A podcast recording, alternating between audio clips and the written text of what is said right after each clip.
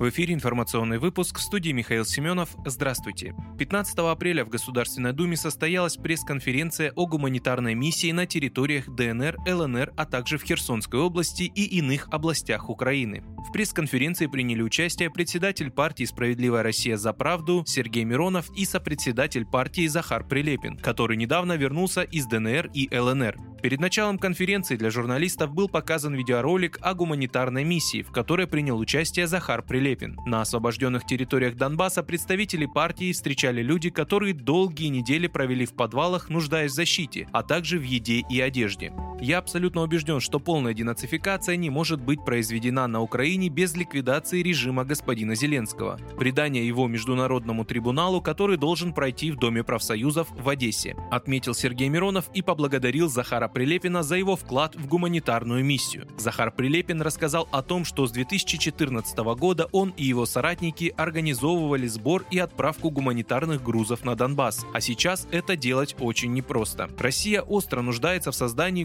культурно-идеологического блока, который будет доводить до граждан позицию государства, отметил также Захар Прилепин.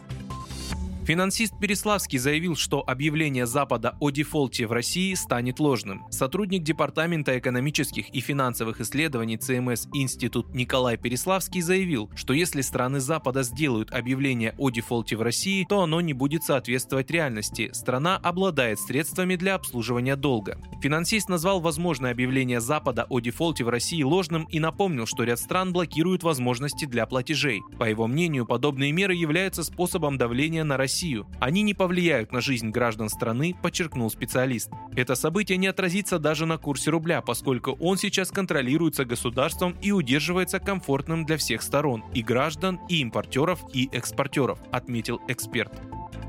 Около 200 тысяч сотрудников иностранных компаний в Москве могут потерять работу. Уход или приостановка работы в Москве иностранных компаний создали риски для двух сотен тысяч их сотрудников, сообщил мэр столицы Сергей Собянин. Мэр напомнил, что на прошлой неделе столичные власти утвердили программу поддержки работников, находящихся под риском увольнения. В первую очередь ее адресуют сотрудникам иностранных компаний. С учетом субсидий из федерального бюджета на реализацию программы выделят 3,36 миллиарда рублей.